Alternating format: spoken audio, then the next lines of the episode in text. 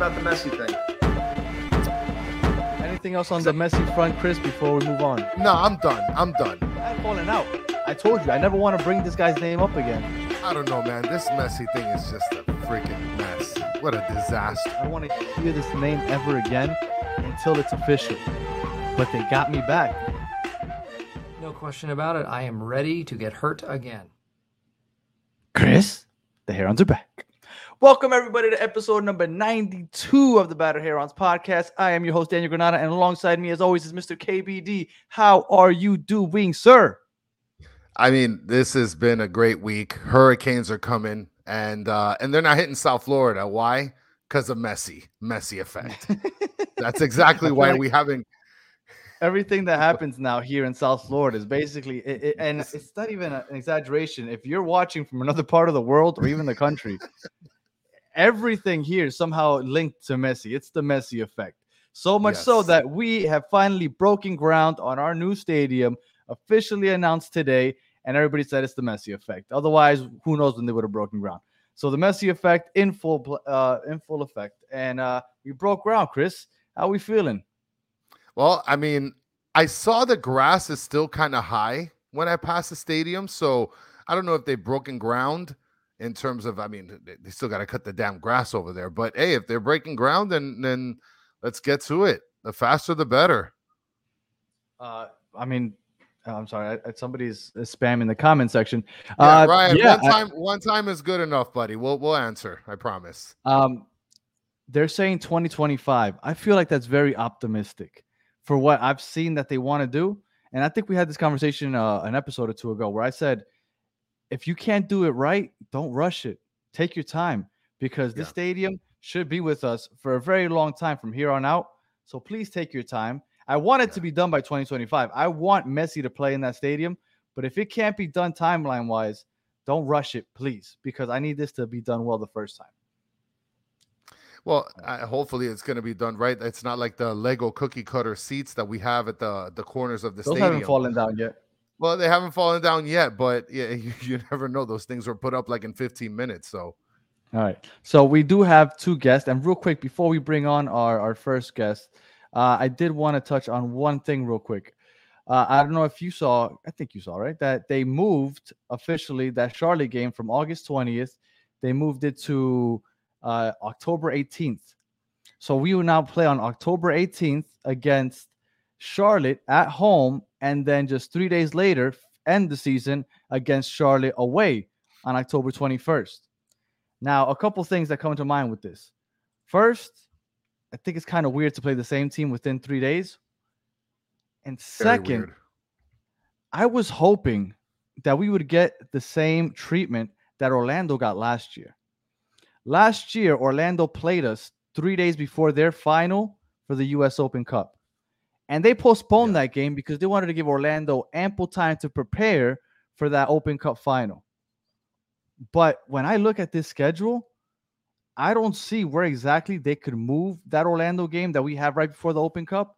So I don't think we're going to get that same treatment. I think we're just going to have to tough it up and play Yeah. Orlando on Sunday and then just get ready for the US Open Cup just 3 days later. Well, I was and I was looking at the schedule. I was going over the schedule with my wife at the end of September. I mean, holy hell, it's gonna be a it's it's a slobber knocker. The end of the month schedule for September. I mean, every two three days there's gonna be a game. I think there's gonna be like six games, uh, just three days apart each, and then we get like another game seven days later. I mean, it's gonna be amazing for the viewers, but I gotta imagine that Messi and Busquets are going to go through the same deal that they did when they were going through the Leagues Cup. They're going to get gassed. Yeah, and, and we're not going to get into that today, but definitely it, it definitely takes a toll on our playoff chances, right? Because it's going to be a lot Oh, of rotating. definitely. And then uh, I'm going to talk about that Kansas City game in another episode, but I do want to talk about that because that game's going to be fun. Nobody's going to expect us to win, so I, it's going to be fun. But anyway, Yeah. without further ado, returning for the third time, our Nashville, I don't want to say insider, our Nashville friend. Uh, and the last time we talked to him was right before the Leagues Cup final. Uh, he was at the game. Apparently, he was in the same section as I was. I didn't get actually run into him, but he's back to talk about Nashville because we play them again. And uh, welcome everybody, Mr. Uncle Matt. How you doing, sir? Doing good. Glad to be back. Always a fun time uh, jumping in with you guys. Uh, so real quick, I, I did want to bring something up. You were sitting in section 120, much like I was, and I didn't see you. I mean, I wasn't gonna go and be rude and look for you, so I didn't see you. And Chris, oh, it's it's not coming up. And Chris pointed out that one of the pictures I posted, he spotted you. Now I have to go find this picture and pull it up, and I'm gonna look for it now. But apparently, you were and I were right by each other, apparently, and I didn't even see you. So, eh, Yeah, that that was a game where apparently, like you know, I mean, there was a who's who there, and like it. I had like I've told like I had a million people that told me like in my video from the game that they were like, hey, you know, uh, the big time streamer Castro's in the background of your video at like two thirty one. I'm like. Well, I don't know who Castro is, but then I looked him up and I was like, "Holy crap!" I was like, "That dude's huge." I was like, you know, like I looked up on his Instagram, I saw a picture of him, I was like, "Oh yeah, that's him." He was just wandering around behind me at one point in time when I'm just babbling on about whatever I was talking about about the game. But I was like, you know, it was it was uh it was quite the gathering of uh celebrities at that game. yeah. Well, and so how I, was I wanted to go ahead. No, I was I was gonna ask you. You know, you both went to the game. I, I spoke to you a little bit about it, Danny, and I want to get your perspective, Matt. I want to see how how it was. How was the experience that day? Because I imagine that that experience had to be very different than what you're commonly used to uh, at the home games over there. Yeah, no, I mean it was awesome. There was like a lot of question marks kind of going into it because the ticket prices were so crazy. Like, you know, what was the fan turnout going to be? Was it going to be a bunch of, you know, kind of neutrals that were there to see Messi? Was the, you know, Yeah. this did the Nashville fans get priced out? And yeah, I, I don't know exactly what happened, but our supporter section was as packed as it's been all season. You know, I think it was a pretty pro Nashville crowd. People Yeah, were in their seats like, yeah, people They were in the seats represented. As early as I've ever seen people in seats. Like the stadium was packed like an hour before kickoff. Like we got there pretty early just to make sure there was like, you know, no issues with traffic and stuff getting in. But I mean, stadium was full from like two hours out. I mean, everybody was rocking, chanting. The one thing I thought worked in our favor though is like uh the Messi chant kind of goes along with like NSC, NSC. So when the, the you'd start to hear Messi, Me- you NSC is it's an easy one to kind of like mix in and blend and kind of Yes. try to drown out a little bit. So that kind of helped us a little bit in that regard. Whereas like you Well, know, you it's go up to- funny because I took it the other way because you guys outnumbered because Nashville showed up. Y- That, Mhm. that had to have been 70, 75 to 25%. But every time you guys started the NSC, NSC, I swear that it sounded like it was Messi chants all over the stadium. but I guess it, it's selective hearing, right? I heard Messi, Yeah. you heard NSC, but uh, but that's definitely what I heard. And, and here's the picture. Now, obviously, I don't know if you could see that, but right there to the right of that Messi poster is Oh, yeah. Uncle Matt right That's there. me. Yeah. That is yeah, me. and I was like, oh, look at that. I- you were right next to me. I had no, I hadn't even realized. yeah, it's uh, So- it's crazy. Like, because that stadium is like, you know, we've got a good setup where you can kind of, you're never too far away from the field. You're never too far away from the people around you. I think that's what Stadium makes the kind of sound, you know, resonate is that like everything is kind of right on top of the field. So it's always when the crowd's loud, it's it just kind of burst out and kind of stays right on top of it. How did you feel And- uh, about and the that Leagues Cup in, f- in that general? Stadium's beautiful. The final. How did you feel about the final? I mean, I thought we played as good of a game as we possibly could have. You know, certainly there's a few chances we would have liked to have back.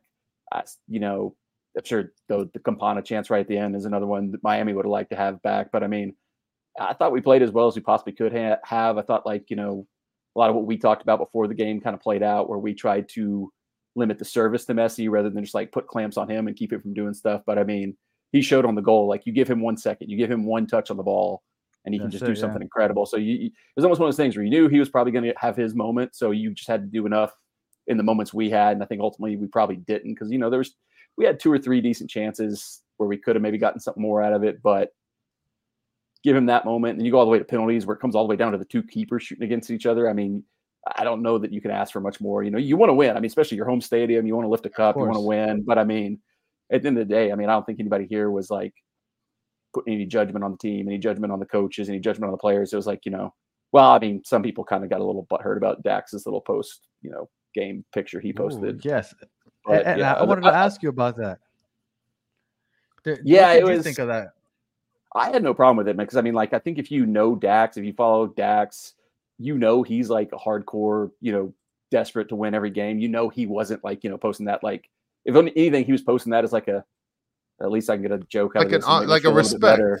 Yeah, like Yeah. He, he's got a podcast. Uh, it's called like the Journeyman, something like that, where it's like him and two other guys that have bounced around MLS for their whole careers, and it's a really good listen if if you want to like listen to it, where he kind of breaks down that situation. He breaks down the game, like he really does a good job explaining like what the game plan was against Miami, where they where he thought it worked, where he thought they were so, like some letdowns, but he, he basically explains the whole like process of like getting the jersey, which was just interesting to listen to because like he said, there was actually like a little bit of discussion in the locker room, like uh between the players, like, ah, so uh are any of us going to be the one to go ask him for the jersey? Who's it going to be? And he said, like, everybody kind of pretty much uh, defaulted to him and Hany. They were the two that kind of everybody was like, well, if it's going to be anybody, it's going to be one of you two. And he he could tell, it, but it's a way better story. Like, go listen to his podcast because he tells a really Right, great right, story about how it all played out and like how it ended up coming to be. But he also explains, like, you know, how much it hurt him to lose that final. He said he's been in four finals in his lifetime. He's lost three, only won one.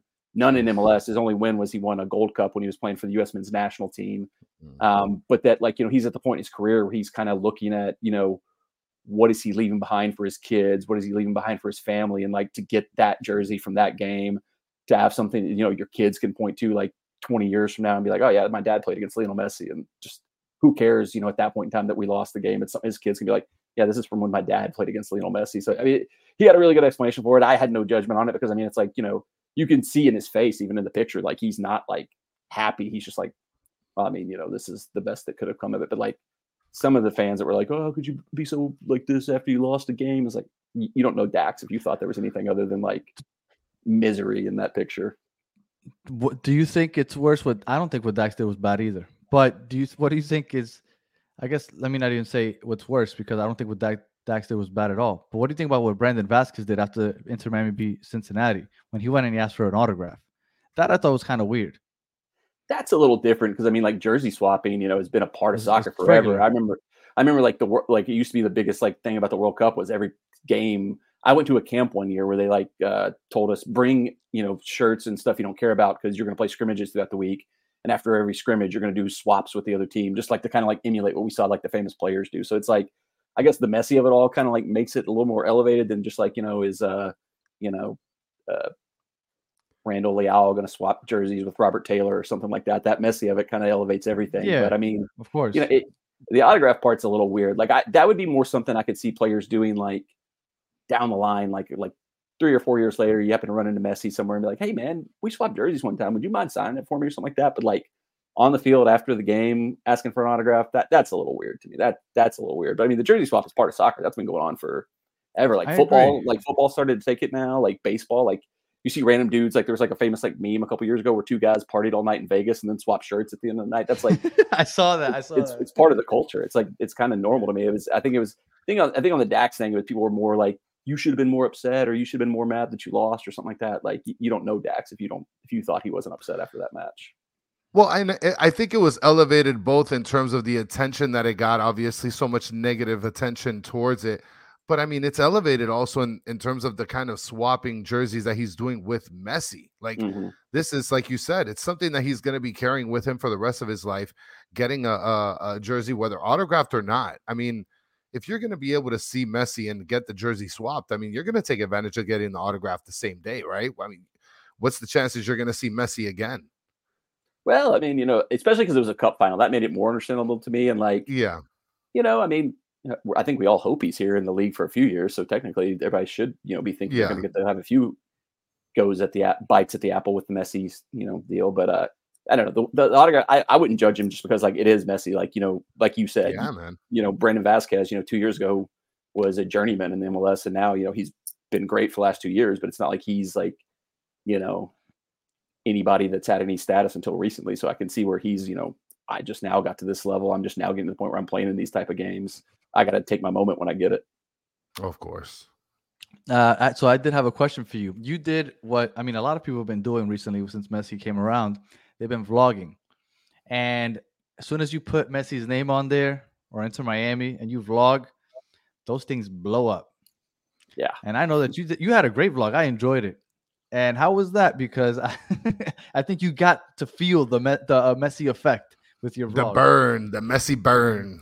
Yeah, Yeah. it was uh it was crazy because you know I've had a few videos that have you know popped off and done pretty well over the years, but like nothing that quickly. That was what was like, and it, the total number that's gotten to is blown anything else out of the water I've ever done. But just how quickly it was blowing up, like I was literally like, uh, I think me and my wife were like out to lunch the next day, and like I was showing it to her. I was like, wow, look, this video's already got like you know some thousand odd views, and then I was like, well, wait a minute, now it's got like two thousand views. Well, no, wait a minute, now it's got like twenty five hundred views. It was just like every time I'd like try to look at something, it was like you know there was another thousand views on it. And I, I, usually try to keep up with the comment section, like, you know, comment back. If people have the time to comment on my videos, I'll try to give them a comment back as long as, you know, they're nice about it. But like this one, I was like, flying. Like I was like, I was like, I'm gonna need to set a day. I'm gonna take a PTO day from work just to be able to catch up on all the comments I got to like respond back to on this. It was it was crazy, but I mean, and there was you know people in the chat who were like, "This is the Messi effect." There are people who were like telling me this is what happens. You put Messi in your video, so I've kind of like jokingly in my more recent videos put in like a disclaimer in like the description, like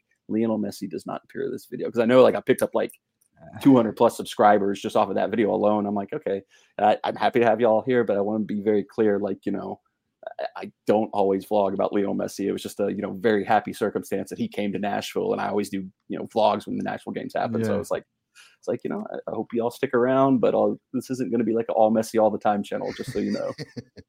yeah, that, that, that Messi effect is real for sure. Mm-hmm. But you know the good thing, Danny, is and Matt, you do you do a really incredible job with those with those vlogs during the game. I mean, the kind of the kind of views and the kind of insight that you were giving, not just you know, as a fan of soccer, but then as a fan of the opposing team, it's something that, you know, a lot of the fans that are running into your channel are seeing, hey, he's got pretty good views, he's got pretty good opinions, he's he's you got really good footage of the game. So I mean, they must have loved it. I, I, I saw you were climbing, so congrats to you on that for sure.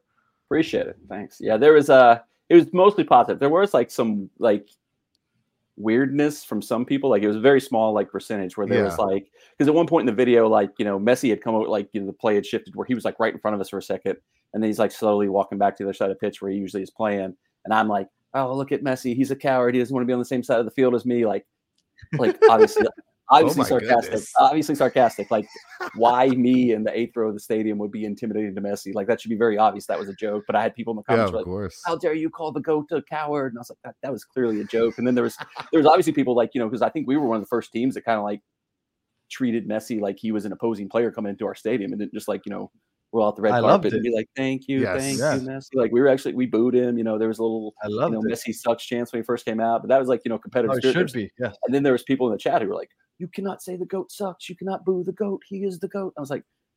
Okay, this is this is how things work. This is sports, man. I mean, what, what are you talking about here? I was like, he's, of course, he's, you know, no doubting, he's the greatest player of all time, but he's on the other team on that night. So, I mean, you know, we we, we treat him well, as such. So, what I appreciated the most from the Nashville fans there were the, I was surrounded by Nashville fans, right? Yep. But like when Messi scored, for example, they were clapping. Like, "This is amazing! That was great!" Like, yeah. and I remember some of them look at me and they're like, "I want to win, but I appreciate what I'm watching. Like, that was amazing." And you, I don't, I, I don't know if it was maybe just lucky the people around me in my section, but the Nashville people were so friendly. I really enjoyed my time there. It was really cool.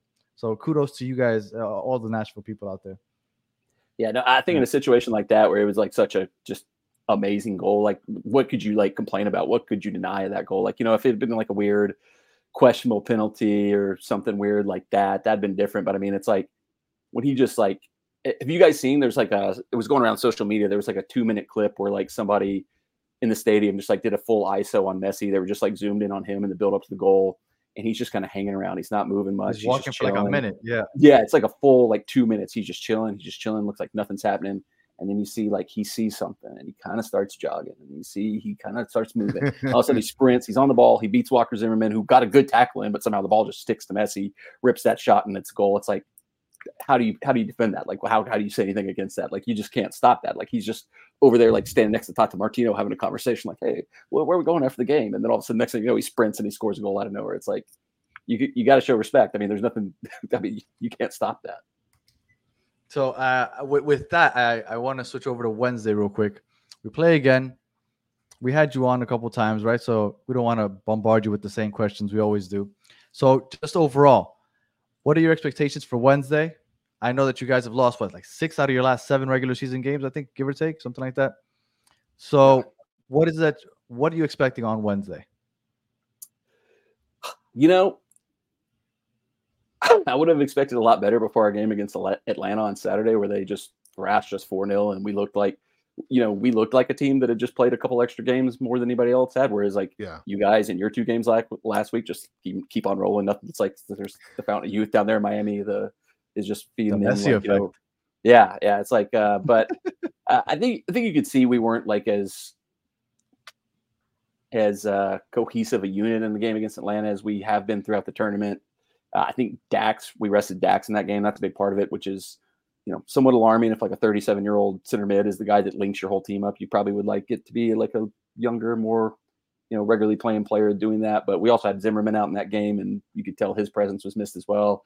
Gary basically said both of them he was had an eye on miami when he kept them out of that game. So um, i would expect you know very similar to the league cups final we'll set up in the same kind of way although you know tata's a great coach i wouldn't be surprised if he took some things away from that game and said we might do things a little differently on y'all's end in that regard. But uh, I think it'll be a tight game again. I mean, Gary, when he knows he's got to play defense, he usually sets things up pretty well.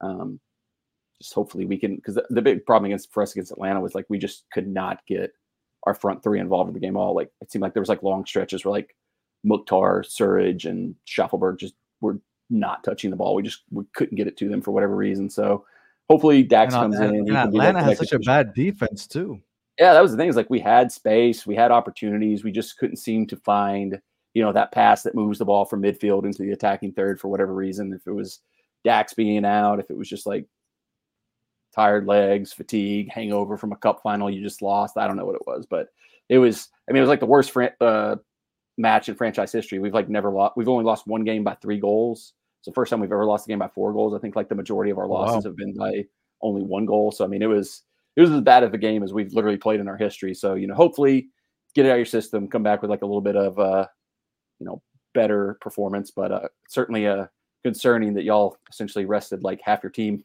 midweek and still won. So it's like, or at the weekend and still won. So it's like, God, the rest of everybody still won. And we played it like all but like Walker and Dax and got thrashed. It's like, I don't know. It's weird how we were so good in Leagues Cup and then like we've kind of gone back to our regular season form now. So I don't know.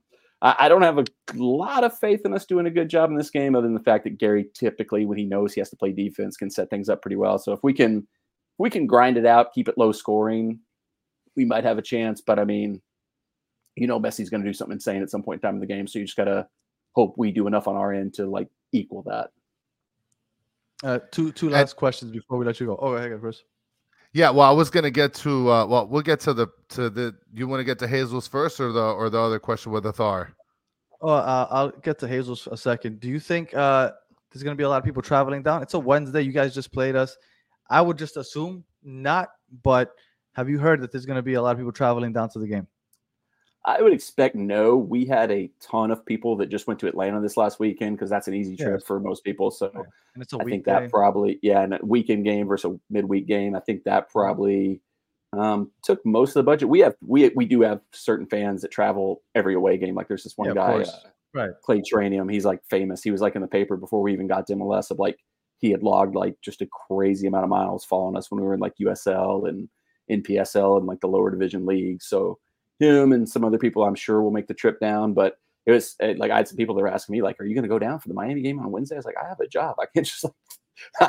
just as much as I would love to, Wednesday yeah. And, as much as I would love to just shoot mean, down to Miami on a Wednesday, it's uh, it's not really feasible for me on this one. And I mean, for, for Nashville fans, how much would it suck to like have to watch the trophy presentation twice?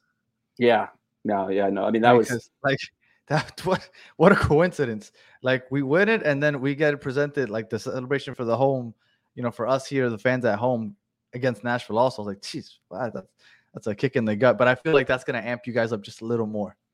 Yeah, that, uh, that'll, that'll certainly be something. I'm sure Gary will be talking to the players about that. Like, you know, they're going to try to lift the trophy again in this game. So, you know, let's, uh, they spoiled it for us at our place. Let's try to spoil it for us in their place. So, you know, might be a little extra motivation the players. And I also would, would think like a lot of our fan base has, uh, tapped out their budget on the Atlanta game and also going to the Leagues Cup final game. So I, I don't know yeah. if the prices have come down at all on like the home games for Messi, but I, I, I, certainly do not think I have the budget to be able to like fly down to Miami and also buy a ticket on top of that. So on the weekdays, I, I, think a lot of fans that.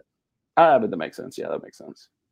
Now, Athar was asking, and I think you answered the question. I, I, think you answered the question already, but he was asking how different will Nashville play when they come here and uh, well, how will we play differently? I guess we'll leave the us to to answer it later. But h- how do you see Nashville playing any uh any differently? I mean, you went a little bit over it, but Yeah, I think the I think the setup will basically be the same. I mean, like I mentioned, Dax talked about it a lot in his podcast that it wasn't about like uh, man marking Messi or trying to like keep on him. It was more about like making sure the passing lanes were cut off. Like that was his kind of main focus in the match for him was, you know, know where Messi was, know to keep those you know channels cut off a little bit. Um, if anything, you know, I don't I don't know if we would go to like our back five. Gary's done that on the road sometimes when he's wanted to play more defensively, going to a back five. Um, especially if he's feel, feeling like Zimmerman is not 100% and wants to give him a little extra protection, maybe that could happen. Um, but I, I, wouldn't expect to see much change from what we tried in the Leagues Cup because I mean I, th- I, think it was pretty effective. You know, as, as effective as I think it was outside of a little bit of uh, uh, outside of the the brilliance of Messi for that one. Pl- I think we had a solid 15, 20 minutes in that game where we yeah. looked dangerous, but I felt like you guys were the better side overall. we're in control. A large portion of that game, yeah. Yeah, and I, th- I think some of that was you could start to see like that. Uh, you know, Messi, Busquets, you know, not having a preseason, kind of coming in and just hitting the ground running. You could kind of see the fatigue a little bit on their legs, a little bit, which you know, I mean, Messi, he could just like we like I said in that one video, he can just stand there and do nothing for five minutes and then score one of the best goals you've ever seen in your life. And Busquets, you know, his passing range, he does he, he could stand on the same spot in the field you know, for the whole match and probably have three assists if things broke right. But yeah, it was it, it was definitely things went well. I, like I said, I think the concern for me with on would be, you know, Tata's obviously a very good coach, especially you know he's had tons of success in MLS. You know, I don't think he's going to necessarily come out and run things the same way he did in that match. You know, knowing that yeah, things went, not, you know okay for us. He'll right. probably have some new ideas, some new things he wants to try. So, you know, does Gary have a new trick up his sleeve, or is he going to try the same thing? I, th- I think it'll be a similar setup, but you know, I think both coaches will probably try something a little different. Somebody else, because you know it was such a stalemate. I could see both coaches thinking, I got to do something a little different. I got to throw one extra wrinkle in there to try to oh yeah unlock it. So finally, we're gonna leave off with the prediction. What what are we predicting here for Wednesday? You know, it's hard to say because a lot of times I would predict our defense to be solid uh, coming off that Atlanta game. It's hard to say that though. I think if Zimmerman plays, I'm thinking two one Miami.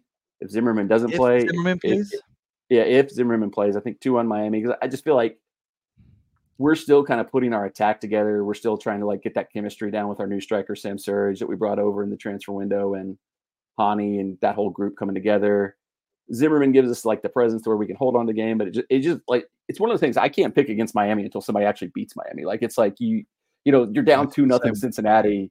You know you you rotate the whole squad. You just keep winning games. Like it's like it'd be stupid to pick against Miami at this point in time until somebody actually proves they can do it. But uh, yes, I, I think our attack will be a little bit more you know competent than it was against Atlanta. So I think we'll find a way to get a goal, but limiting you guys seems a little bit more of a challenge. And you know, I mean, if we can't if we give four goals to Atlanta, I mean, Thiago Almada is like Messi Jr. and we gave him like you know yeah run of the field. So it's like it feels like a, it feels like we will be a little bit more ready for this game than we're for Atlanta, but still, I would I would think it's going to be a tough game for us. I'd, I'd say two. One last thing, you said if Zimmerman plays, I wasn't aware that he might not play. Is there a reason why he might not play?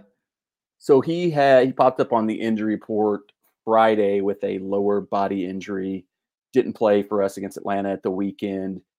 Gary okay. said uh, if it wasn't a two match week, he probably would have played Zimmerman on Saturday. But got it, got given it. Miami, and that was probably going to be the tougher opponent of the two, which once again, we lost 4 0. So, I mean, yeah. yeah. So it's like he, he yeah. felt it was better to hold Zimmerman out for a game, get him more fit, more ready for the Miami game. Um, but Gary's not always the most honest with like, you know, injury stuff. Like earlier this season, R- Randall Leal was out and he was he spent like a month and a half saying like, oh, he he's about a week away. He's about a week away, and then it was like three months before he came back. So I did.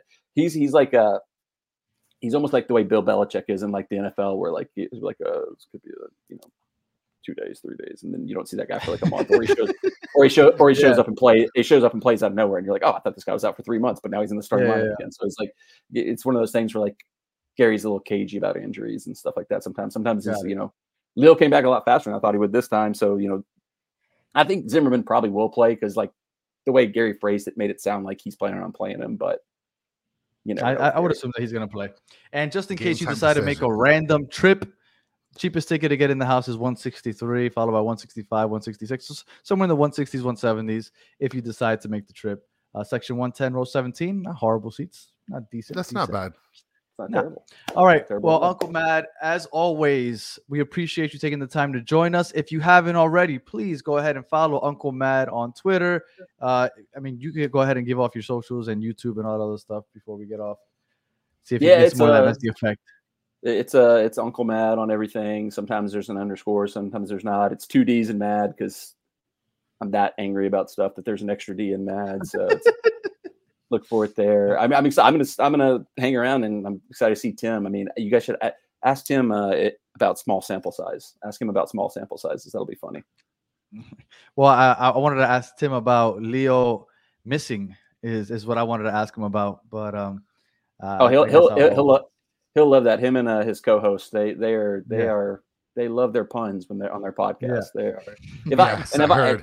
honestly, he, he's a, he's a great guest for you guys to get. If I ever say anything smart about Nashville SC, there's a good chance that I heard it from Tim or his co-host first and just repeated it on my show. So like he, he's a good get to get. I'm I'm excited to hear what he has to say. Yeah. All right. And uh and one last thing, somebody complimented your shirt. Cool t-shirt, Uncle Mad. So oh yeah, again, this is uh, the Juneteenth jersey from last year. So I think, Yeah. I think every club had this last year. yeah, one of my everybody. favorites. The, the, all, a, a lot of people are, are new to the to MLS. But yeah, Yeah. those are, are like league wide when we have those celebrations, Fourth of July, Juneteenth, all that Mm-hmm. other good stuff. So again, thank you for joining us, and uh and we'll uh catch up with you next time. Yep. See you guys. All right, have a good one. All right, and then with that great introduction from Uncle Matt, I don't even know if I, I should say much else. Welcome, Tim. How are you doing, sir? Tim Sullivan. Not too bad. How you guys doing? Good, Living good, man. dream. Thank you for coming on. Shout out to Uncle Mad for all, all the late shout outs he tossed me there at the at the very end. He should not have given rolled the- any to Wes, but he did give me a few. So Roll the red carpet out there.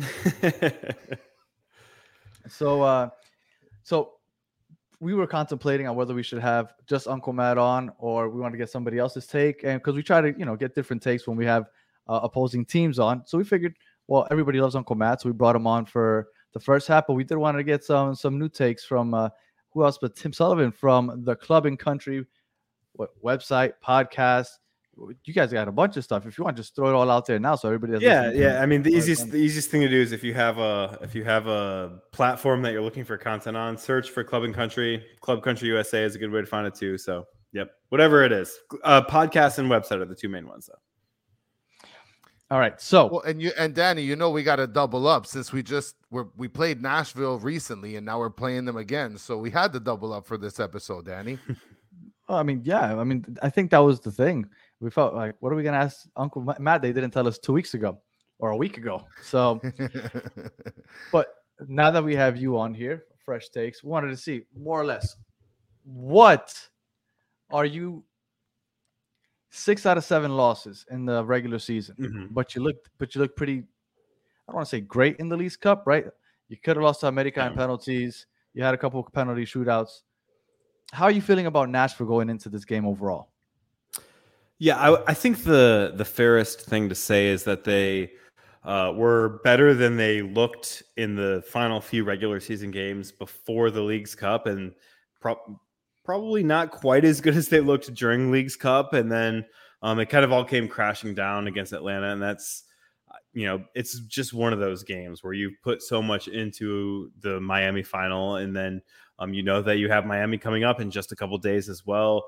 Um, Atlanta's also a rivalry. It's all yeah, yeah. I mean, it's weird because Atlanta is a rivalry, but like when you look at kind of these the sequence of games where these games against not just Miami, which is a team that Nashville has had the number of for the most part, but this is not the same, the same Miami that they saw every time before, you know, a week and a half ago. So it's kind of a different story when you look at what this uh, challenge against Miami presents, but also what the opportunity is Um, I, I, think when anybody you know logs into MLS League Pass presented by Apple, uh, it's there's a very different viewership number when, when Messi's playing versus when he's not, and I think yes. Nashville kind of knew that and is is kind of planning accordingly to to try and put their best foot forward in this one. Uh, at, at, the expense of a rivalry game, yes, but uh, because they know how important this is in terms of global eyeballs, not just uh, kind of what it means in the MLS season. What did you think that they did best during that Leagues Cup game? Because I felt they didn't necessarily put the clamps on Messi, but they mm-hmm. kept Messi away from the ball, right? They they they cut off the yeah. passing lanes, didn't allow him to get the ball. What, in your opinion, was what Matt? Because I thought Nashville did a great job against Inter Miami. I thought they were the better side for a lot of that game. Yeah, I, I think you you have it just right. Like you're playing against the best player who has ever walked this planet. He's going to have kind of a, an incredible goal against you. Your your objective is to make sure he only has one incredible goal against you, which is absolutely ridiculous to say. I don't think like Real Madrid had been thinking that, you know, over the past 15 years or whatever. But when you're in Major League Soccer, you kind of say, we know Messi is going to get his. We need to make sure it only happens one time.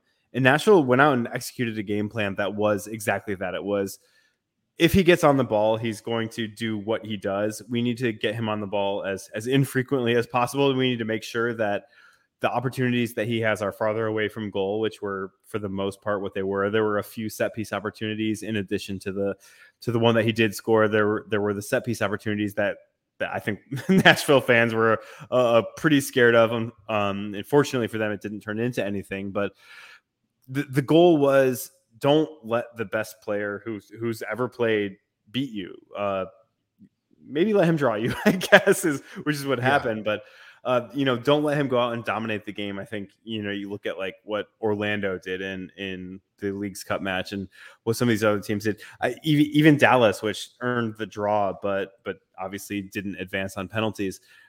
They almost got complacent and said, "Yeah, we took care of Messi for 30 minutes. Definitely, that's enough that's how long a soccer game is, right? Is 30 minutes. Good. Okay, we're done. You know, and Nashville didn't want to let that happen. And I think that was kind of to their um, you know, to their credit, they did a very good job of that. And um, you know, that's that's the most you can act in that, ask in that circumstance. Well, and I thought that you guys, for the most part, probably game plan the best against us throughout all of the teams that we played. I mean, maybe I don't know if I'm wrong here, Danny, or if you disagree, but I think your team was probably the best that game planned against us throughout the Leagues Cup because I was looking at the team, you know, before that when we played uh, Philly, and I thought that they were going to be the best representatives out to play us, and they kind of fumbled the ball, having somebody just hover over Sergio Busquets the whole time. So, considering that you guys kept us only under with under a goal, do you think that Nashville kind of um, they lucked I don't want to say lucked out, but they took advantage of the fact that they were able to watch Philly get cute and they decided, let's not yeah. get cute. Let's just play our game. Because I feel like that was an advantage to Nashville because I think people going into play against Messi, it's like they might overthink things. Let's figure mm-hmm. out how we can take Messi and Busquets out of the game. And to an extent, yeah. they end up overthinking themselves out of the game. Yeah, I, I think what, what Chris just said is is a big deal is that they saw Philly do it and – and Danny, what you said too is is they were like, hey, you know, we're just gonna do what we do and we're gonna try to do a really good job of it. What Philly did was was obviously in hindsight, but just so yeah. stupid was let's do something completely different from what we usually do. They will never expect it, and we are yeah. just going to catch them by surprise. But you know who also doesn't expect it is the guys who train for you know 51 weeks a year, and then suddenly the 52nd week, they're like, oh, now we have to do something completely different. Um, yeah. And again, we're playing it. We're playing against Messi. I think he's seen a lot of different things. He can probably figure it out. He's pretty good think, football. Yeah, yeah, right. Like I, I don't think there's going to be something that's like schematically going to be like oh wow, I've never seen this before. Um, so I think Nashville was probably going to do a version of what they always do. They're pretty, I don't want to say dogmatic in what they do, but they aren't going to overthink things as much as some other teams might do. But I think seeing what Philly did, they were like, okay, what we really need to do is absolutely buckle down on what we know we are the absolute best in. They had um, messed around with a diamond formation a little bit, which is, um, I, th- I, believe, part of what Philly had been doing before they switched to that back three to to mess around with Messi uh, to their own detriment, I guess. But Nashville said, you know, we're best in a you know a two holding midfielders. We're just going to have those guys sit back and um, you know Dax McCarty, I think, was a little bit more tasked with kind of following Messi around, but we're going to have those guys sit deep and make sure that we aren't you know destroyed by giving a lot of space. And that's that's what they have done. That's what they did you know in you know from 2020 until 2021 that's you know the primary thing that they've done. They've messed around with some different stuff over the last couple years because they've added more talent. But it was really let's get back to basics. What we know we have drilled really well what we know we can do really well. And if we get beat by Messi we get beat by Messi, but we're not going to do it because we we tried to outsmart him. because I don't think anybody yeah. uh, who who is uh, who's actually going to win a game is is going to outsmart Messi in order to beat him. Well, and in the last in the last time that you guys played us, you you guys uh, now that we're talking a little bit about tactics and formation, mm-hmm. uh, you know, you guys ran I, what looks like to be a four four two against us, and then in the last game against Atlanta, you guys ran a four four two as well. Is that something that you're sort of foreseeing? Is the possibility that that's going to be approached on Wednesday? It, will be interesting to see because some of that comes down to who's healthy. I think Dax McCarty is actually a, a much more important piece of of making some of the um, preferred tactics work. And if he's not available, then it changes everything. But um, Nashville is is they'll go with a 4-4-2, but really it's a, a defensive 4-4-2 formation. And in attack, it's a little bit more of two true wingers. So it's like a 4 2 3 1. Two true wingers and Hany Mukhtar playing well behind a true striker. And, um, you know, Sam Surridge, who has not uh, been quite as good in the last couple games, to be quite honest. He wasn't as good as he had been um, for for much of his Leagues Cup performance in the in the final against Miami and then he wasn't good at all against against Atlanta over the weekend. Yeah. So if he's sharp, I think they'll be very happy to play with one up top and, and kind of drop Hany back a little bit and, and a little bit more of that kind of it's basically a modern take on a 4-4-2 where just one of the strikers is is kind of that playmaking number 10. But I think that they'll be very happy to do that uh, with a full strength lineup. Chris, real quick, I had a question for you. Do you think yeah. that we're gonna see a regular starting lineup of just Messi, Busquets, and everybody 490, or do you think that we're gonna kind of rest our guys a little more so we can be fresh going into LA? Because I feel like the LAFC, for me personally, I think that's the bigger game than the Nashville game. I, I would put more stock in the LAFC game simply because we've beaten Nashville in Nashville. We've beaten uh, Philly in Philly. We've beaten Cincinnati in Cincinnati. I feel like that other big name, big team that you want to be in their house would be LAFC. I, me personally, I want to be LAFC in LA. Do you think we get rotation in this game, or is it just 490 Messi? No, I think we're going to see some rotation this game, and I think if there's any game that I think we can, I guess I, I don't want to say sacrifice, but any game that we want to take a chance on, I guess, would be this Wednesday game, especially with the opponents that we have after the fact. I mean, we have LAFC, and we have Sporting KC, we got Atlanta right after. So I think that we can afford, uh, you know, starting them, uh, starting other players, or or playing other players I, I, later. I mean, I think if we rotate players, we're taking a there's a good chance we lose this game. Honestly, uh, I feel like we, we need Messi out there we could kiss some sisters, I guess. But yeah, yeah. I, but um, I I don't know. I, I, expect them to play the 490. I was just curious what you thought. I expect them to play the 490 and also play the 490 against LAFC. That's what I expect. But I was kind of curious. That would be thought. fantastic. But I I, yeah. I, would think. Well, you know what makes a difference though, Danny, is they're going to be presenting the Leagues Cup the Leagues Cup trophy right? So would you want to not start Messi on the day that you're presenting the same trophy that Messi I, helped win? I really don't. I really don't think the team cares that much. No. Like, do you really think that just because they're presenting the trophy, they feel like they need to play 90 minutes? Well, then I guess uh I guess Nashville doesn't have to play a one one eight or an eight one one. Then I guess nobody's playing that. Uh, All right, let so me give, uh, let me give an let me give an outsider's perspective on on rotation. There is I would, would love that. Uh, uh Uncle Mad was just talking about it. Messi doesn't expend a ton of energy when he plays, and that's that's not a criticism on him at all. That is absolutely No. the, the smart way to play the game. Uh, and then you know you've got Nashville, you've got LAFC, and then a Sporting KC who sucks. Uh, I think if if if he can get through 90 minutes of two games, and then you can make the decision for SKC. The issue with with where Miami stands right now in the Eastern Conference is there is no point that is that is not valuable, and until there becomes a, a you know a, a moment in time where you can say, oh yeah, we don't care about you know two points or three points, Yeah. then you can start resting those guys. And I think at this stage, honestly, it doesn't make any sense to go with anything less than a full lineup against Nashville. If if you if you get everything you need against Nashville, it doesn't make it sense to go with anything less than a full lineup against LAFC.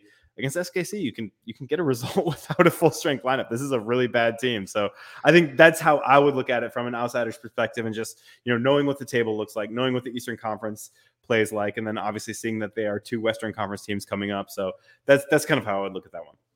Yeah, And don't don't let Convincio hear you. He was offended that I said that Inter Miami is going to beat Inter Miami is going to beat Shouts shouts to KC. Ke- but his team sucks. Yeah, I'm, that's, That's I'm why he's coming to see Miami.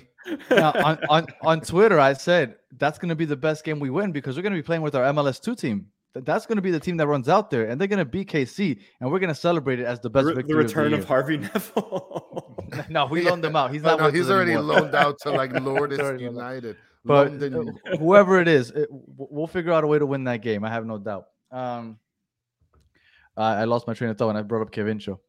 Uh, so we haven't had you on, so I kind of want. Obviously, we have a lot of new viewership, right? We have people from all over the place watching the show and MLS now. So we kind of, when we have an opposing team's podcaster on or report mm-hmm. or whatever it may be, we like to you to kind of give us not just us Inter Miami fans, but just everybody that's new to this, some information on maybe think people that we could be looking out for, like players to look out for when we watch the game on Wednesday that maybe aren't household names, right? Everybody knows Mukhtar, but like give us some names of people that maybe we want to look out for that might stand out to us or we want to just pay a little closer attention to. Yeah, I think uh, I, I think Uncle Mad mentioned him too, but um, he's not uh, somebody that that Nashville fans will be surprised about. But Jacob Shaffelburg has been such a, a revelation since he joined from Toronto FC. Um, another person that everybody's heard of, but but probably don't think he's a game changer in, in the league anymore is Dax McCarty. He is such an important Yeah. piece of what this team does. He had a, kind of a down year and a half, love but him. he, I yeah, him. he, he, yeah, that's exactly what that's exactly what a Nashville fan would want to hear.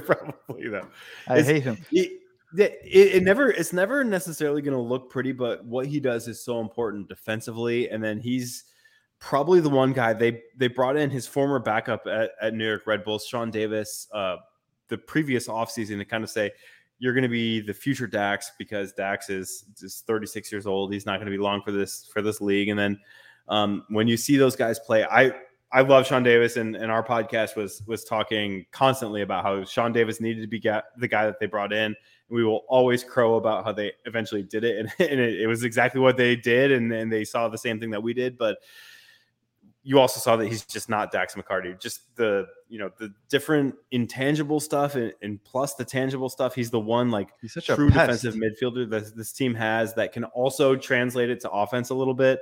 Um, you know, Anibal Godoy is is a little bit more of an attacking version, but he's he's just a destroyer defensively. You know, you get you don't get the full package unless you have Dax McCarty on the pitch, and that's something that this Nashville team is is honestly struggled with when he hasn't played. I I, I know Mad mentioned Yeah. that that the fact that he didn't play against Atlanta um, was was a big part of why this team came out really flat. So he's one. I, I again, I'm not I'm not you know giving a revelation about some player that nobody's ever heard No. of, but birthing players. yeah, and then uh, I think a guy that that um, sometimes is a little bit unheralded, but Nashville fans I think appreciate um, in, ways that only uh, fans of a team the style of Nashville could appreciate.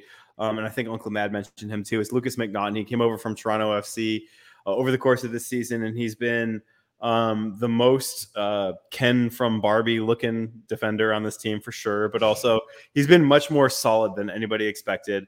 Um, he's stepped in for an injured Walker Zimmerman at times. He stepped in for an injured Jack Maher at times, and he's not he's not going to be a star. He's not going to be the best player on anybody's defense in any reasonable universe that we live in, but he's going to come in and, and be a really solid player. And I think that's certain. I know it's better than Toronto FC fans were expecting when they got rid of him. So that's something that I think uh, has gone really appreciated by Nashville fans for sure.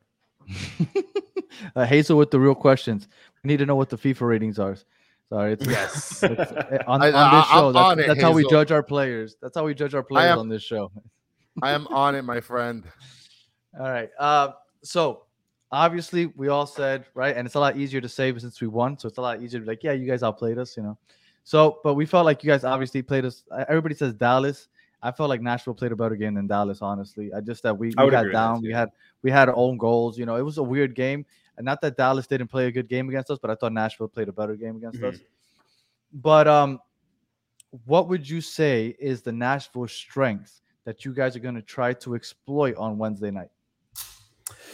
Yeah, I think there are a couple. The first one is set pieces. This is a Nashville team that has focused on that since, you know, the first, you know, match that they played in Major League Soccer. The first goal that they scored, the only goal that they had scored for like the first 6 months of the franchise since there was uh, uh something of a little break there right after it started, but uh uh, set pieces are so important to this team. Walker Zimmerman is a major threat on set pieces. There are a few other guys who can who can get on the end of set pieces. Anibal Godoy, who I already mentioned. Um, Hany Mukhtar is a surprising uh, participant in that. Sometimes MacNaughton has been a guy who's been able to do it. And they've gotten really good service from Mukhtar on corners, especially and, and set pieces where he's where he's just taking a shot from the free kick. And Daniel Lovitz has, has been really good on service as well. The other one would be absorbing a little bit of pressure, drawing numbers forward, and then countering. Um, the counter attack has, has been so important to this Nashville team. I th- think against a team that has Lionel Messi, which doesn't need to push numbers forward to create chances because Mm-hmm. again, you have the best string puller that's ever played the game. You know, distributing. Um, I think his his assist the other night is is the perfect example of you don't need a great look, you don't need a ton of numbers to to have all of a sudden a really good look. Um, he he's gonna you know see the pass that nobody else sees and then be there to to dunk it home on the doorstep too. So I don't know that that one's such an advantage against Nashville. The set pieces are going to be big. The defensive solidity is it's really boring, frankly. If you if you're looking for how it almost looks like you're parking the bus.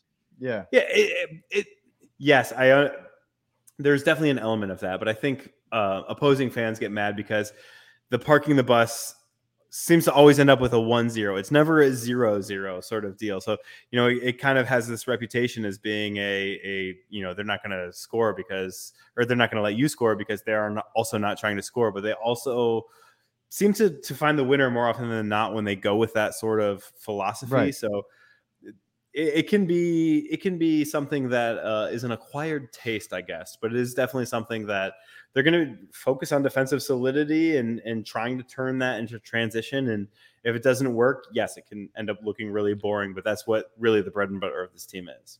If you're winning, it doesn't really matter.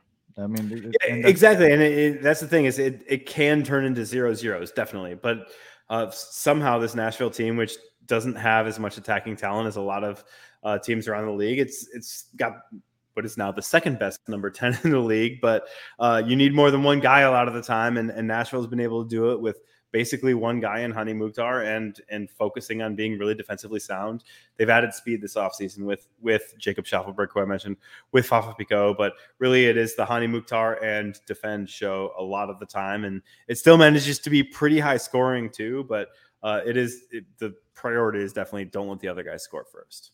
I will tell you something that you were saying just a couple minutes ago that probably got all the Inter Miami fans in the chest was when you said that your strength is set pieces because we've given up the most set pieces in the league this year.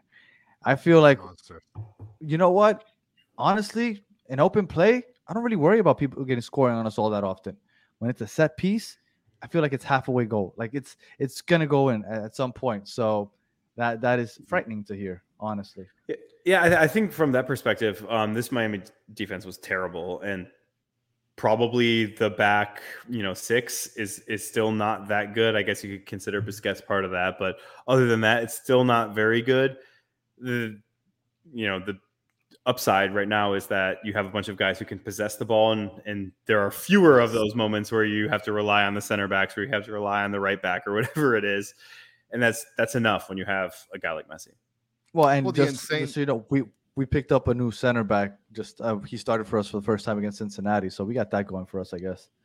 Yeah, he's he's he's young and and he's playing. He he's starting to gel well with the team. But other than that, like he had mentioned, the center backs at this point are probably where our weaknesses are, and that's considering that just maybe maybe ten games ago, before Messi came in, a lot of the fan base actually liked how our center backs were playing. As far as Miller and Kristoff, they were playing pretty solid and distributing the ball, right, Danny? Yeah, uh, I mean, like, like I said, it's, it all set, It was it a felt like it was all definitely coming up- off a set piece. pieces. an upgrade. Yeah. Yeah. Chris Christoph Well- has his moments. I'll uh, I'll withhold comment on. Well, uh, let's get back. Let's get back to the real, real news of the uh, uh, of the show because someone asked about this. What's the what's the FIFA ranking? And here we go. MacNaughton is ranked 63. It's a bronze. He's not even a. Is that a rare card or is that a common card? Wow, I don't know, but I like Ryan Gosling. He does look like a he Ken. does look like yeah. Just Yeah. and and, so, and somebody. Yeah, and somebody mentioned that he gets the Ryan Gosling award. Let's not forget that in uh in the movie Remember the Titans, he was a complete liability. Let's not let's not forget about that on defense. Okay. Jesus. All right. Um, uh, I, I think we're, we're ready for the predictions, no, Chris? Yes, we are. All right. And so it's gonna be big. I mean, so we had a prediction with uh Uncle Matt. He said what two one if mhm. if uh Walker if, plays. if Walker, Walker plays. plays.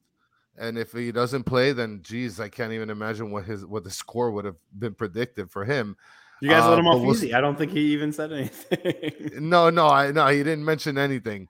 Uh, but we'll start off with you, Tim. So big game coming up on Wednesday, right? It's a rematch. We get to present some silverware the same day. And uh and I guess it's actually better for Nashville because then they could take a, a, a second stab at it. What do you see the game resulting in? What is your prediction? I think Nashville's really going to rely on the same um, philosophy that they relied upon in the Leagues Cup final, which is, um, you know, Leo Messi is going to get one goal or one opportunity that he creates that nobody else on the planet could create. If he scores it, you lose. If if he doesn't, if he doesn't score it, or or if you can come back, you have a really good chance. I think they're going to play for like that one one or maybe uh, a 1-0-0-1, something pretty low scoring, which may not be that fun for a trophy presentation game. It's just it's a matter of Nashville having kind of saved a lot of of their best players for this. Dax McCarty, um, you know, Walker Zimmerman. Not Walker Zimmerman didn't even play against Atlanta. You know, this is a situation where if it was a game that they were trying to win, he's he's playing in that game. They're saving him for the for the Miami game, and I think some of that is like a little bit of a revenge. I think because they're they're playing for a low scoring match, and I don't think you can stop Messi. I think a similar, you know, uh, full time result of one one is is probably what I would guess. I wouldn't put it past Messi to to make it, you know, four one or whatever. But I also wouldn't put it past Nashville to say, hey, we're this this fucking guy's not going to beat us. You know, we are going to Yeah. we are going to grind out a zero zero or or hope to steal a winner and make it a one nothing win. Well, that's not bad. That's not bad. I can see that. I, I can see that. Danny, what do you what do you think? What do you what do you see the prediction being? Or do you want me to go first so I can exaggerate? Go ahead, you exaggerate. You do your thing. So. I, I I don't think I'm gonna exaggerate this time, Danny. I think I'm gonna I think I'm gonna be humble for this game. I think that it's gonna be three to one. Inter Miami takes it. That's humble I th- yeah, I think that's pretty humble. against I mean, best look, defense in the league. Okay. I mean, look, I'll tell you the New England Revolution in their email that they sent were right about one thing. You can guarantee a goal per game if you look at statistics at this point. So a goal per game out of Messi with a, a random goal from some randos coming in as well. I think it could be 3 1. I could definitely see that happening, especially for a trophy presentation game. I I wore the kissing sister shirt just because I, I wanted to predict the draw. Because I kind of Ugh. felt like Nashville's gonna come in and they're gonna play that low block. They're gonna say, You're not gonna beat us. We might get a goal with Mukhtar, but you're not beating us. And that's kind of how I figured that they're gonna come and approach this game. But the more I thought about it, Inter Miami, every game that Messi has started at home, have scored at least three goals.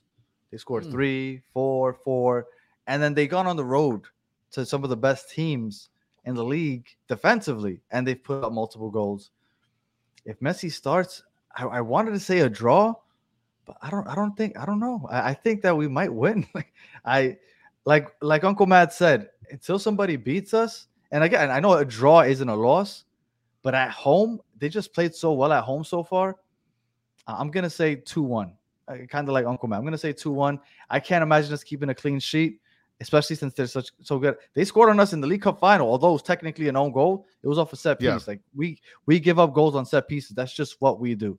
So giving up a set piece goal and then us scoring two, which are going to be a hard fought two, I promise you, because Nashville is going to be all about not letting us score. Like it's not going to Oh, be an open game. So I I, def- I think two one. I'm going to say, and uh, yeah, I'll, I'll, I'll put the the kissing sister shirt away for another day. And uh, I'll tell you, I think that the fan base, if there's any game that we can lose that's somewhat acceptable, I think it would be this one, especially since we're facing against Nashville, who, I mean, hel- held us to a pretty a pretty tough game the last time we played them. So if we lose to Nashville, I don't think it's going to be that surprising to the fan base. It's not like if we would have lost to, you know, Cincinnati or the Red Bulls, I guess. Yeah, but with um with the playoffs, I don't want to say that they're on the line already, but we don't have a very much margin Mm. for error. So, they kind of, they so kind of you- are. Yeah, but w- I think in the last 12, 11 now, we could drop two games. Yeah. Two out of 11 you can drop and still possibly make the Yeah. playoffs. But you don't want to drop one of the very first games out of those 11 because all of a sudden you feel like you're backed up into a corner. If it happens like four or five games down the road from now, maybe. Uh, I think this is a really big game. I think they need to get this game uh, because LAFC in LA is going to be really tough. And I, I always told you that I thought it was going to be really hard to win against the Red Bulls, Nashville, and LAFC. I really have a really hard time believing that we could win all three of those. So I think the Red Bulls was a must win, and I think Nashville is a must win. And then LAFC, hopefully we can at least get a point out of that one. And and before you move on, Danny, I, I want to just mention this comment because I think this is an important comment. Uh, RM305 chimes in says, "So are Inter Miami fans that are started watching because of Messi considered bandwagon fans asking for a friend? As long as you like Inter Miami, guy, it's okay. RM, just like Inter Miami a little bit, okay." And while you're at it, get the thumb, guys, and uh, you know, put it to work. Like and subscribe, all that good stuff. I, I don't, I don't know. That, that, that bandwagon stuff is, they, it brought them over. We're all rooting for the same team to win. So I, I, I'm okay with that. I don't care. That bandwagon Was stuff it- is over. I'll, I'll give a I'll give a comparison here. So I went Go to the it. University of Michigan, and Michigan State fans love to just rag on on Michigan people for for being bandwagon fans because the team was always way better and, and remains way better. But it's it doesn't matter if you're a fan of the team, you're a fan of the team. Nobody cares Yeah. why. It, it all it all Right. counts, right? So that's that's my Yeah. very concise version of that thought. Yeah, I I Very agree. Now the only thing is that a lot of Inter Miami fans are like, "Oh yeah, but they're gonna leave once Messi leaves." A lot of them might, might, but I Yeah, think they probably they will stay. probably will, but some will stick around. some oh, will Oh yeah, stick around. some will So, definitely. well, let's welcome everybody with open arms and just hope that the ones that stick around enjoy the ride from here on out, and then decide to stick around. You know, I think they have fun with us on on Mondays and Wednesdays on the chat. So we'll see. and and look look at this res- and, and and you mentioned it danny. We've had we've had people jump into this community of ours that came in as Messi fans and now they appreciate the team. They're interested in the team. They ask questions about the team. And it's just like how rm305 is commenting now. Yeah i really only watched soccer during world cup. Didn't follow it that much but i'm all in. That's that's what we're talking about. That's what we're talking Yeah. about guys All right. So uh, one last thing, because I know Chris, you're gonna get to the question. So before we get to the question, I did want to bring up one quick thing.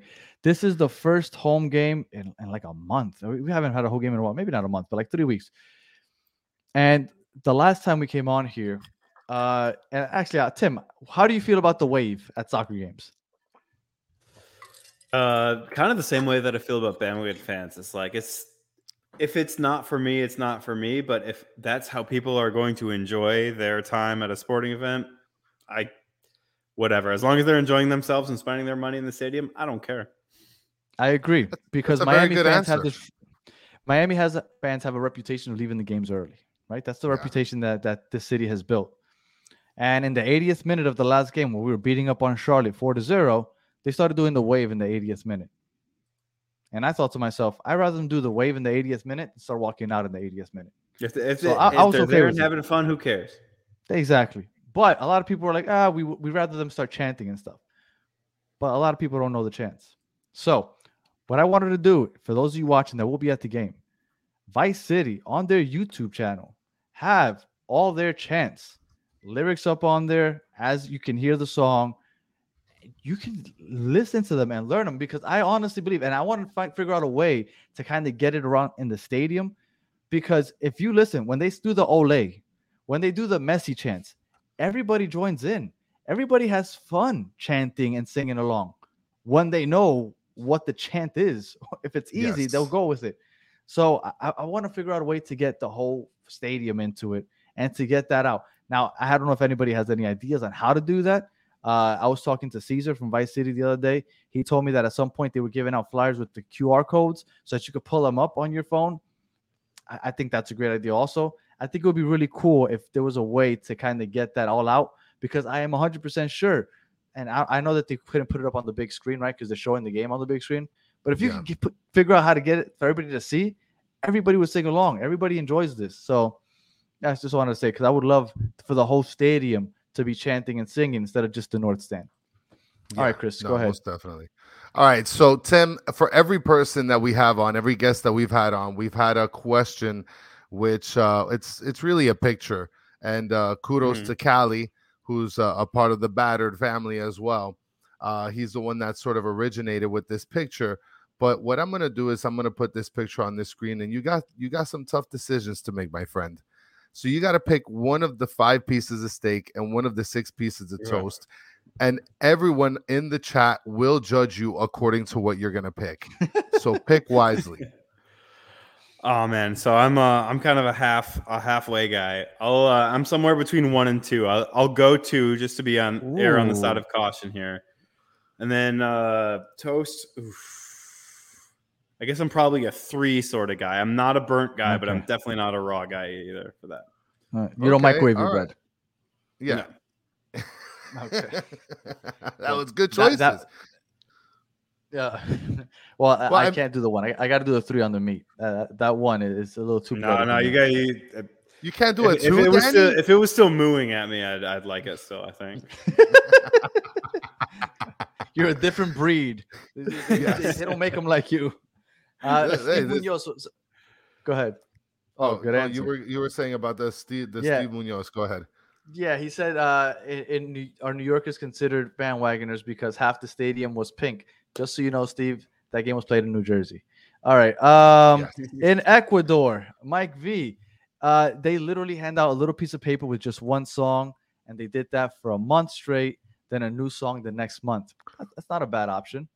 Look, I I, I think that that there has to be something, and I think that the team, right? uh, the supporter section already does what they do, right? Vice City, Southern Legion, the Siege, uh, Nacion Rosa Negro, all of them, right? Uh, If I'm forgetting any, my, my fault, but they all do a good job doing what they do. But I really do think that the team has to help out with that because that really helps the, the atmosphere at the games.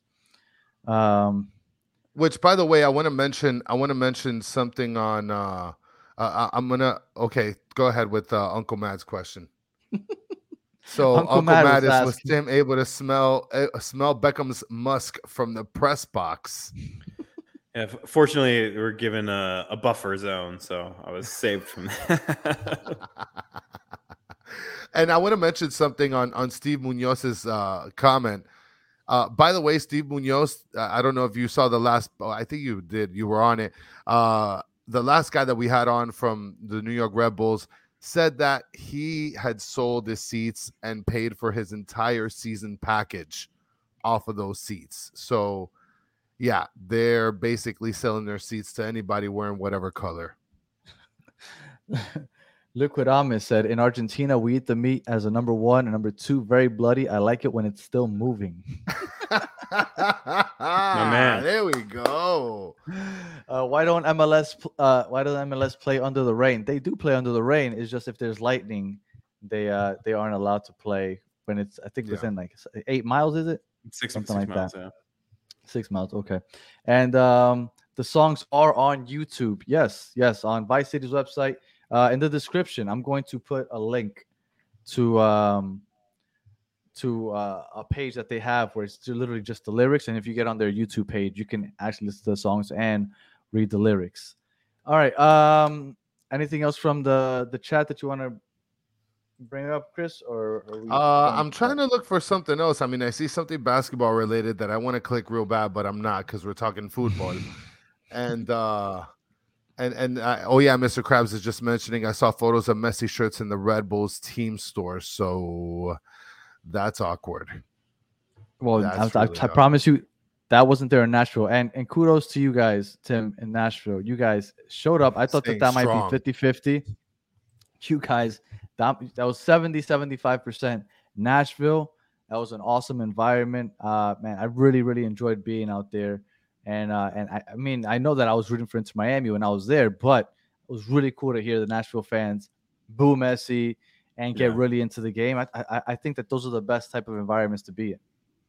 Yeah, I, I, so I, I will admit, I'm, I'm a long time Messi fan. You know, as I've said many times, he's the greatest player that's ever walked this earth. But, uh, you know, if you're an opposing fan, you can recognize greatness, but you don't.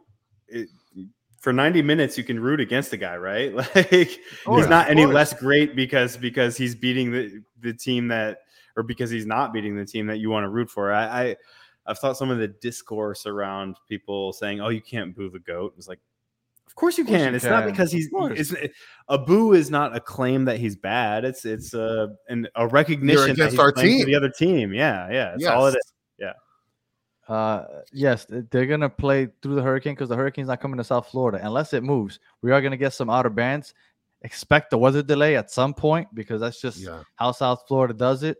But no, they'll they'll play the game. Uh, that shouldn't be a problem.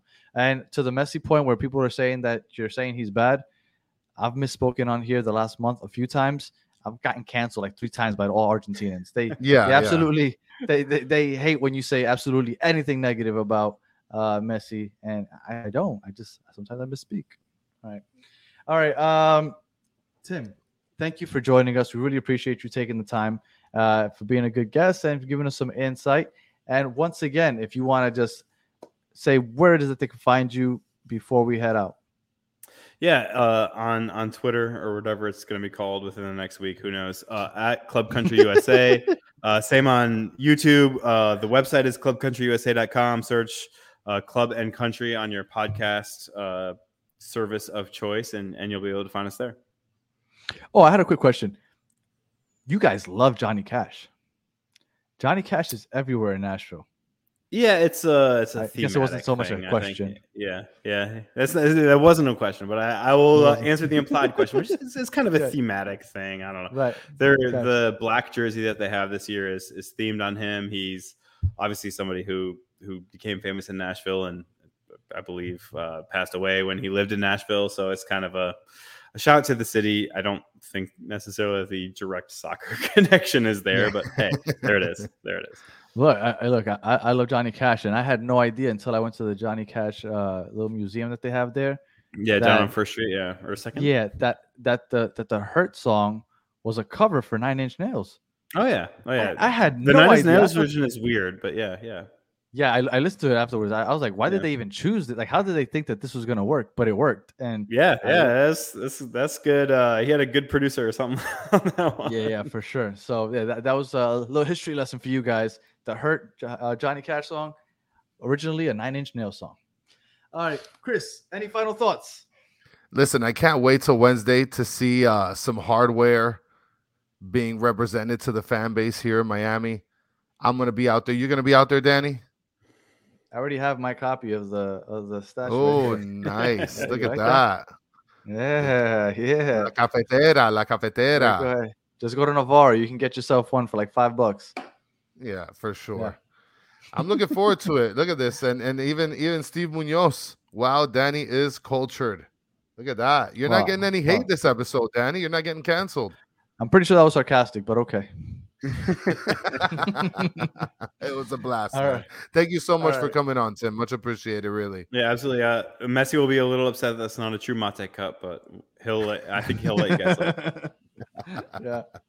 All right. So if you are listening on audio and you listen all the way to the end, thank you as always. Please like, subscribe, comment, review, all that other good stuff. And if you are listening on YouTube, thank you for watching all the way to the end.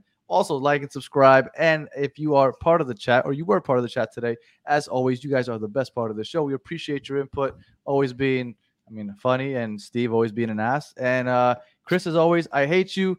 Tim, thank you for joining us. And until the next one, have a good one. Are we going to be back on Wednesday after the game?